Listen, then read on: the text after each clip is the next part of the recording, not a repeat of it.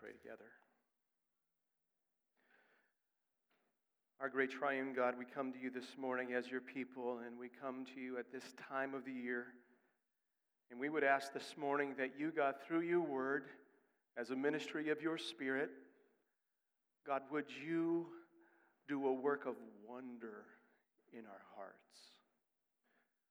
Would you bring to our minds the wonder of Christmas? God, we pray that you would meet us, continue to meet us, and that we would leave here poised to walk through this season, not just to close out on the 26th, but to be wondrous into the new year. God, meet us, we ask, in Jesus' name. Amen. You may be seated. Children, you are excused to your Sunday school classes. And I just want to take a minute here. Um, this morning is David Ulrich's last time serving us as our worship leader. And he has stepped in about a year and a half ago when we were going through some hard times as a church. And David, Lexi, thank you so much for faithfully serving us as a congregation. Uh, we are so grateful for you. Thank you. And just personally, I'm Extremely grateful for you, David. Thank you so much. Well, it is upon us. Christmas time has come. I'm not sure if you noticed this, but the 24 hour Christmas music cycle began a little early this year. In fact, my wife, in principle, said, I will not listen to the Christmas music until Thanksgiving is done. I, on the other hand, started sneakily listening to the Christmas music. It was not a point of divisiveness between us. but it started early. So, Christmas music 24 hours, Christmas catalogs coming in, Christmas decorations being hung, lit up, Christmas food being prepared and thought of, Christmas TV, Rudolph the Red-Nosed Reindeer, Elf, Miracle on 34th Street, it's a Wonderful Life. It's all lining up. Our culture, the culture that we're living in, is creating an atmosphere of wonder around this season. Here's the deal it doesn't revive your soul. At best, all these, these things, and they're good, they're temporary. And as a pastor, you know what I want to help you get ready for? I want you to get ready for December 25th. And so on the Christmas Eve, during that service, we're singing our souls out to our wonderful God. But when December 26th rolls around, you guys don't drop off in a depression. You know, who is the owner as of yet of a real Christmas tree? We are. We went and got our Christmas tree this past Monday and set it up. And what will inevitably happen is no matter how much we water it, this tree, which is so fragrant right now with pine in our house, its, its little needles are soft, the boughs are tender. It, you know, you reach in to fill water, you don't have needles drop all around you. It's still kind of living. But what inevitably happens is it slowly dries out. The needles start dropping, the boughs get brittle. It's a little metaphor of what many of us experience. By the time December 26th around, I, we don't want any of us to be like a discarded Christmas tree that's, that's dry and brittle and gets discarded in the city pickups. Here's what we're looking to do this Christmas time we believe God's word revives us. And we want this season for us all to be a time of reviving, a time not of needles dropping, but of bearing fruit, a time of, of, of not growing brittle, but of growing tender to the Lord, not of hardening, but of softening. And so this month, starting today, we're doing a little series called Reclaiming Christmas. And so this morning, we're going to reclaim the wonder of Christmas, the true wonder Next Sunday, we're going to reclaim the joy of Christmas, the true joy of Christmas. Then we're going to reclaim the glory of Christmas. On Christmas Eve, we're going to reclaim the worship, the praise of Christmas. And then Christmas isn't done. We're, we're going all the way through to New Year's Eve. And on that Sunday, we're going to reclaim the mission, the purpose of Christmas. And this morning, we're talking about wonder. And wonder is simply that experience of awe and amazement every one of us in this room have experienced in some measure. Who hasn't walked out of their homes on a crisp January Wisconsin morning to a fresh fall of four inches of snow? And you walk out, and instantly your lungs are filled with that cold, chilly air. And it is something, something good about it. You hear your boots crunching on that four inches of, of virgin snow. Your eyes alight on all the winter wonderland of white spread apart. It's a blanket, it's bright, it's sparkling in the sunlight. And as you tune your ears to it, there is a muffled silence. It's wonderful.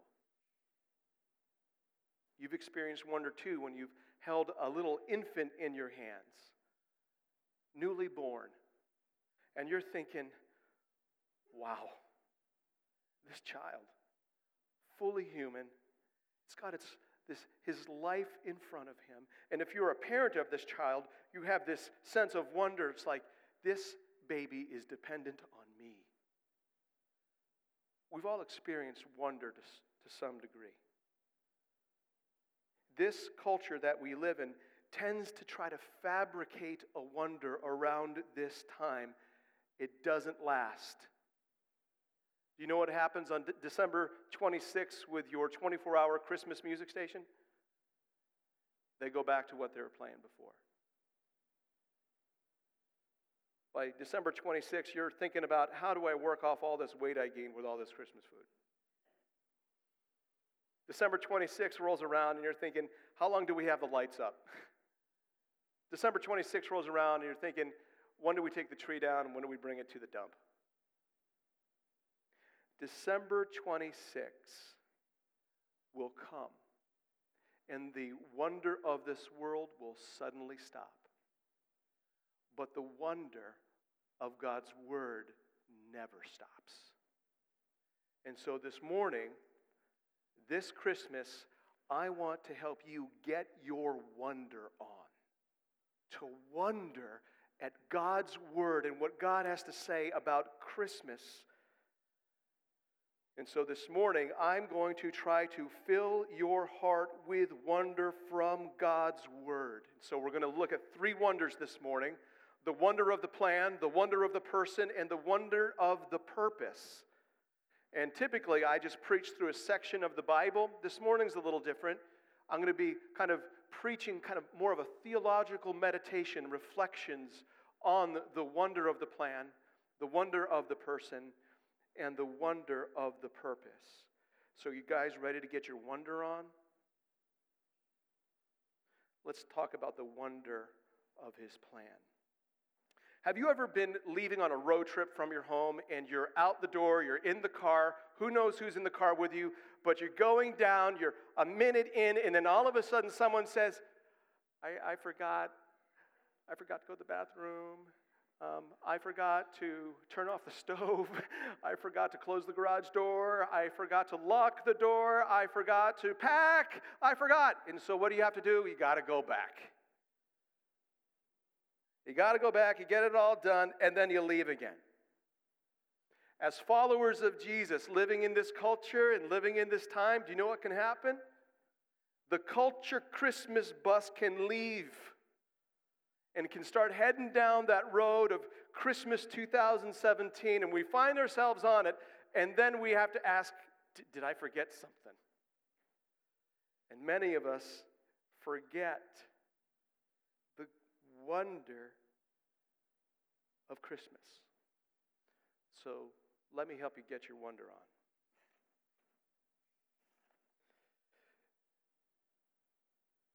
one of the things that can happen to us as we celebrate Christmas is that we can just kind of focus us on the here and now of a particular Christmas. Christmas to December 2017, and, and it occupies our thinking and occupies our planning. But just like leaving down a road and realizing you've forgotten something, I want to bring you back this Christmas time. I want to bring you back so you don't forget what is central to Christmas the wonder. And so let's go back first by going back to the first century in Bethlehem, 2,000 years ago. And, and I'm just going to kind of move quickly through this. I just want to start getting some things in your mind that there is a plan in place, and it's a wonderful plan. In Matthew 118, 118 through 23, an angel appears to Joseph, and he tells him that his fiancee, who's pregnant, he shouldn't divorce her, shouldn't put her away, because she has been conceived by the Holy Spirit with a child from God. And so, of all the little baby boys born 2,000 years ago, there was one of them who an angel is saying, This one is unique. In Matthew chapter 2, verses 1 through 6, Herod uh, is approached by some wise men who have seen this child's star in the sky, and they ask Herod where the king of the Jews is. The king of the Jews appears at the beginning of Matthew and at the end of the Matthew. At the end of Matthew, it's on the plaque above Jesus' head on the cross. But they ask Herod, Where's the king of the Jews? Herod says, Let me talk to my guys. His guys tell him that the Messiah, the Christ, is going to be born in Bethlehem of Judea. So, what we learn from that first century is that this child is going to be born. It's announced by an angel. He's going to be born to Joseph's fiancee, who has miraculously gotten pregnant, and he's going to be born in Bethlehem. And in Luke chapter 1, verses 26 through 33, Gabriel the angel goes to Mary and tells Mary that she's going to be pregnant from the Holy Spirit. And what's most interesting there is that this child to be born to her, he's going to reign on David's throne forever. And so, not only is this child from going back to just the first century, we learn this is a unique child born of a virgin, born in Bethlehem, born to reign forever on David's throne, we got to be like, well, this is a unique baby. But you know what? To really understand how unique this child is, we've got to go back beyond 2,000 years. We got to go another 800 years behind, beyond that. We got to go to the prophet Isaiah and the prophet Micah. In Matthew 1 18 through 23, when Matthew is sharing with us the story of this angel coming to Joseph and talking about the, uh, the conception that takes place in, in Mary. If you would turn to Matthew 123, there's a really interesting point that's made. All this took place, 22, to fulfill what the Lord had spoken by the prophet Behold, the virgin shall conceive and bear a son, and they shall call his name Emmanuel, which means God with us. So here's what's going on 2,000 years ago in Bethlehem, there's this little baby boy that's born, and he's born miraculously. And Matthew says, Oh, by the way, that's the fulfillment of a prophecy from Isaiah 750, 800 years beforehand that this child would be born of a virgin and his name will be Emmanuel, God with us. Do you know what prophecy implies? In the fulfillment of prophecy, there's a plan. In Matthew 2, the fulfillment of prophecy. 2 5. They told him in Bethlehem of Judea, for it is written by the prophet, And you, O Bethlehem, in the land of Judea, are by no means least among the rulers of Judah, for from you shall come a ruler who will shepherd my people Israel. Not only will this child be born in Bethlehem, but he will be a shepherd of God's people, a king. So, What Matthew is saying in Matthew 2 is that what took, takes place in the birth of this baby in Bethlehem at that time is a fulfillment of what Micah is talking about in Micah 5 2. And when prophecy is fulfilled, it reveals a plan. In Luke 1 26 through 33, we have the echoes of another passage. If you want to look there with me, Luke chapter 1 verses 32 we read this. He will be great and this is this is gabriel speaking to mary he will be great and will be called the son of the most high and the lord god will give to him the throne of his father david and he will reign over the house of jacob forever and of his kingdom there will be no end. There will be no end. There will be no end. There will be no end. Listen to isaiah 9 6 and 7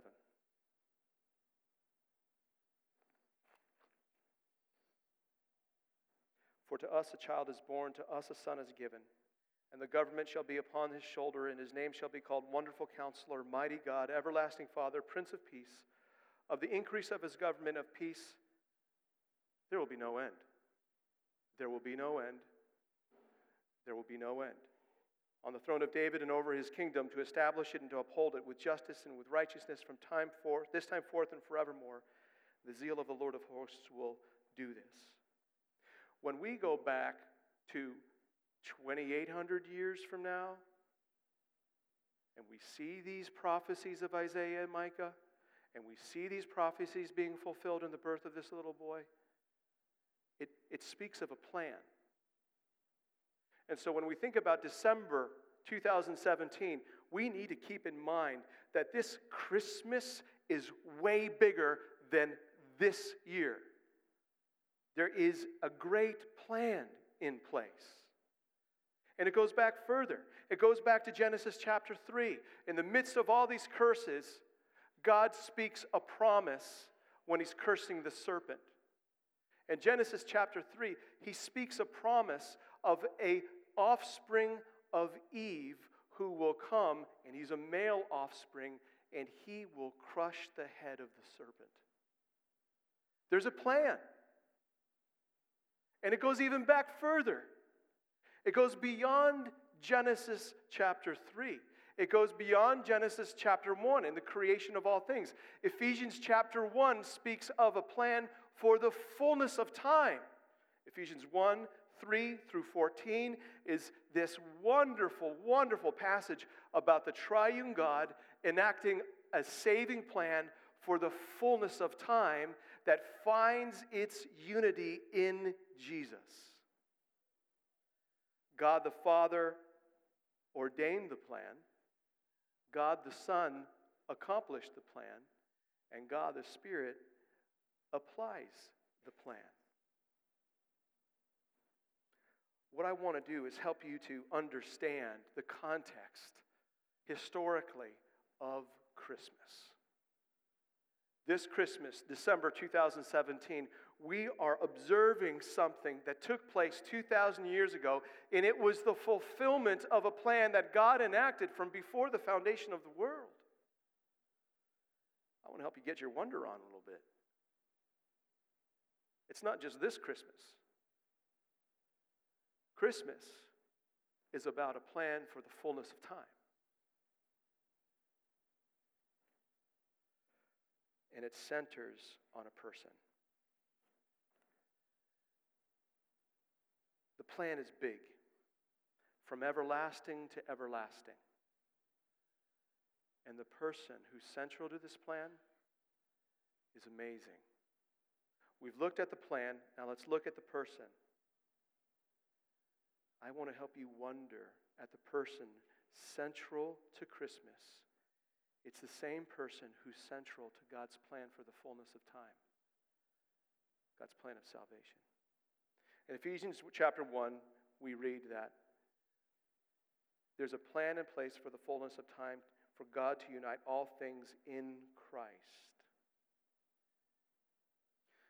Jesus' birth is the incarnate turning point to God's plan of salvation. You know, before becoming a pastor here, I served as a youth pastor for 10 years at a church about eight miles west of here. And I regularly experience a really interesting phenomena. Here's what happens. In those time, in those years I was at Crossway, I, I, I got to rub shoulders with a lot of young people. And so what happens now is this. 5, 10, 15 years later, I will bump into some of these young people and I will not recognize them at first. I'd be kind of like, whoa, you look familiar. And what I realize is, is that this person that I'm encountering is the same person I knew five, ten years ago. I just have this little snapshot of this person in my mind as a perpetual seventh grade prepubescent boy. That's and so I bump into it and I'm like, whoa, what happened to you? You're like six inches taller, you've got a beard, you've got a deep voice, you're going to college.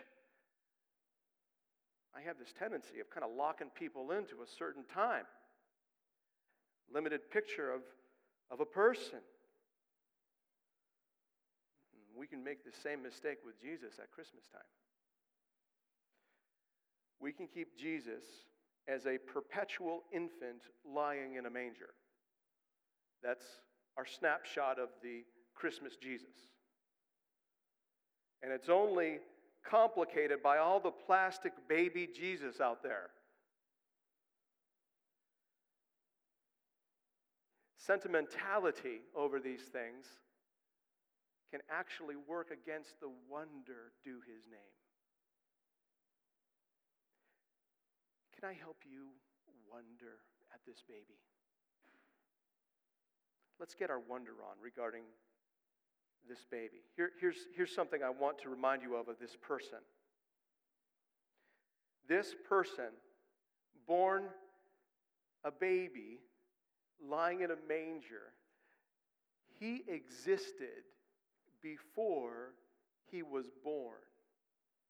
The baby is the second person of the Trinity, born of a woman. Jesus, the man, had exter- eternally existed as the second person of the Trinity prior to his conception and birth. I know we're in deep waters right now. Dave referenced John chapter 1. If you would read it, flip to John chapter 1, we read this In the beginning was the Word, and the Word was with God, and the Word was God. The Word, of course, is the second person of the Trinity, and he existed before he took on flesh. John 1:14. And the word became flesh and dwelt among us. Here's what you need to understand the second person of the Trinity didn't come into existence at the birth of Jesus. The second person of the Trinity existed eternally before he was conceived as the baby Jesus. Get your, get your wonder on.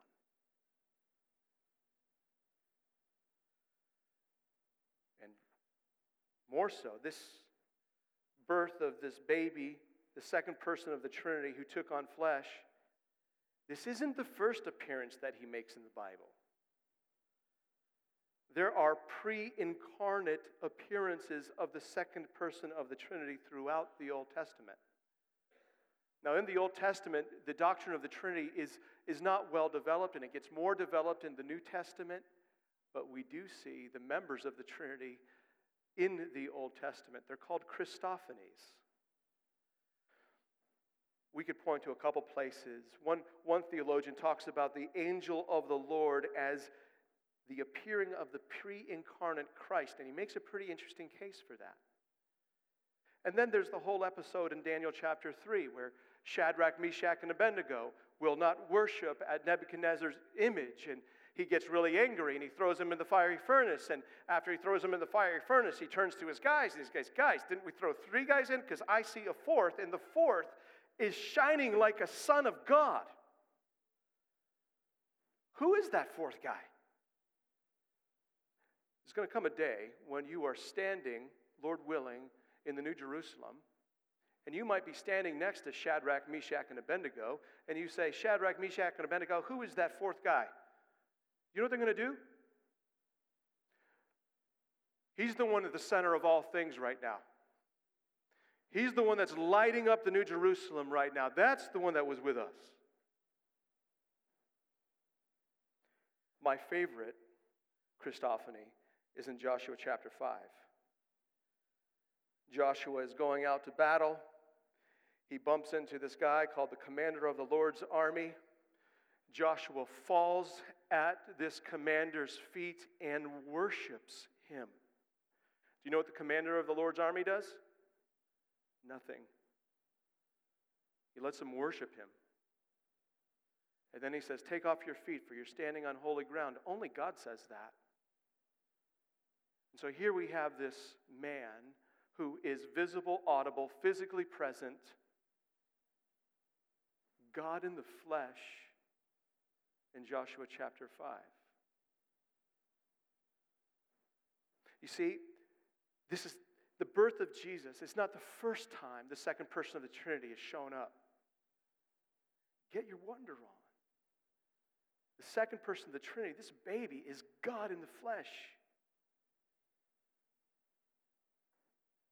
I mean, his conception in Mary's womb in Luke chapter 1, verses 34 through 37, it is a triune event. If you read it carefully, you see that God Most High overshadows Mary. That's the God the Father. God the Spirit is the actual one, the agent of conception. In a, in a miracle we just don't get, the Spirit of God causes the second person of the Trinity to be incarnated into Mary as a zygote. It's phenomenal. And the result is not a plastic baby Jesus. The result is the second person of the Trinity made incarnate, fully God, fully man in one person, and Luke 135 calls him holy, without sin. And I hope you know he didn't stay a baby. He lived a perfect life, a life that none of us could live. And then he was crucified on a cross. The Holy One was crucified as a criminal with King of the Jews over his head.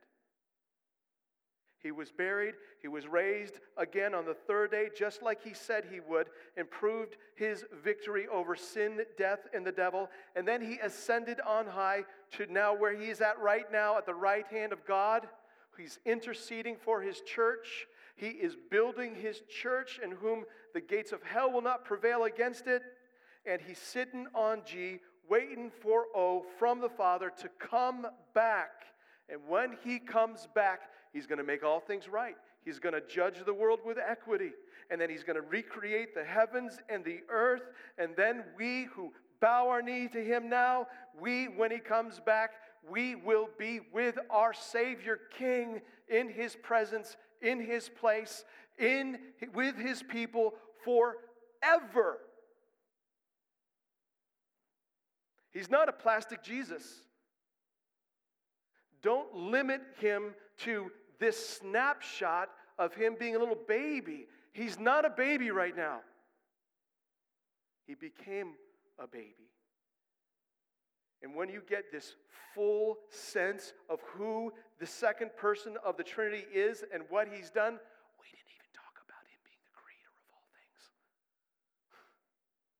When you realize that he took on human flesh, Philippians 2, taking the form of a servant he would do that. It's amazing. It's wonderful. It should awe you. We've looked at the plan. It's a plan for the fullness of time. We've looked at this person, Jesus, who was born of this virgin, fulfilling prophecy, and he is God in the flesh. But I want to ask a question now of why? What's the purpose of this plan that focuses on this person? Well, let's get your wonder on a little bit more. The reason why Jesus, the second person of the Trinity, took on human flesh was not just to show us that he could do it. It's like, I told you, it's not for that reason. The second person of the Trinity became human, took on human flesh, was incarnated for a purpose. And that purpose is the purpose for God's plan for the fullness of time. The birth of Jesus is the pivot point in God's saving plan. Galatians 4 4 says, At just the right time, God sent his Son, born of a woman, born under the law, to redeem those under the law so that we could experience the adoption of sons and daughters. The purpose for why Jesus took on flesh, well, it was not to give us 24 hour Christmas music. It was not so that we could have all sorts of catalogs. It was not so that the U.S. economy can get a shot in the arm every so often during the year. Jesus took on flesh not so that we could enjoy vacations. The reason why the second person of the Trinity took on flesh was to save, to rescue, to redeem sinners in their sin. Back in Genesis chapter 3, everything went sideways for humankind. We were separated from God, we were divided internally, we were separated and hostile to other human beings, we were even separated from creation. It was a comprehensive mess made by sin. And so that puts us in the very unique position of needing a Savior, a Savior who will reconcile sinners to a holy God, who will reunify a sinner's divided self, who would restore sinners who are hostile with other sinners, and a Savior who will recreate creation, wiping it off of its bondage to decay and recreating it in its full glory. The only Savior that can do that is God Himself. Jesus is the perfect mediator between God and man because Jesus is fully God and fully man. He is Emmanuel. And the reason why He took on flesh was to save you from your sin. Christmas time is salvation time. Merry Christmas is Merry salvation. I mean, it's in the name. The, the, the name Jesus, Matthew 1 21, literally means the Lord saves. The second person of the Trinity took on human flesh, and he's named by God the Father as the Lord saves. The Lord saves incarnate.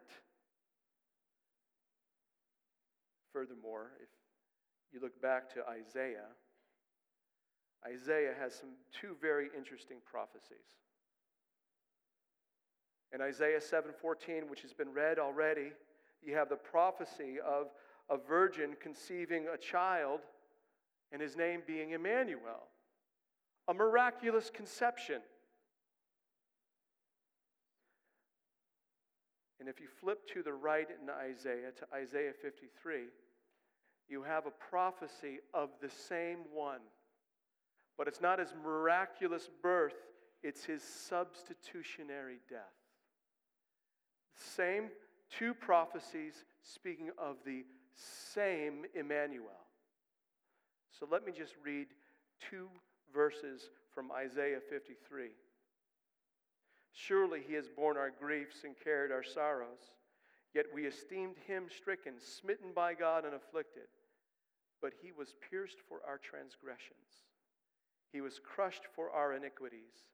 Upon him was the chastisement that brought us peace, and with his wounds we are healed. Jesus came took on flesh ultimately to rescue sinners from their sins. That's God's plan for the fullness of time. This Christmas time, December 2017, let's reclaim the wonder of Christmas. Let's wonder at the plan. Let's wonder at this unique person, Jesus. And let's wonder at the purpose. The purpose of Christmas is part of God's saving plan to rescue sinners from their sin. So, when December 26 rolls around, you don't have to be like that dried out Christmas tree sitting in the city pickup thing. No, you can be wondering. You can be in awe. Doesn't have to get stale. No, get your wonder on. Remember who this is. Remember what it's all about. Remember the scale of his plan. And when you remember that, come December 26th, you'll be looking to the new year knowing who this baby is. Let's pray. God in heaven, we thank you so much for your word. We thank you for what your word has to say about Jesus, and we thank you for what your word has to say about this plan for the fullness of time. And we're thankful for making known to us that this plan for the fullness of time, focused on the person of Jesus, is a plan of salvation. God, would you help us to live in that, to wonder, to be amazed, and to rejoice? God, may our singing reflect the wonder of who you are and what you've done. In Jesus' name, amen.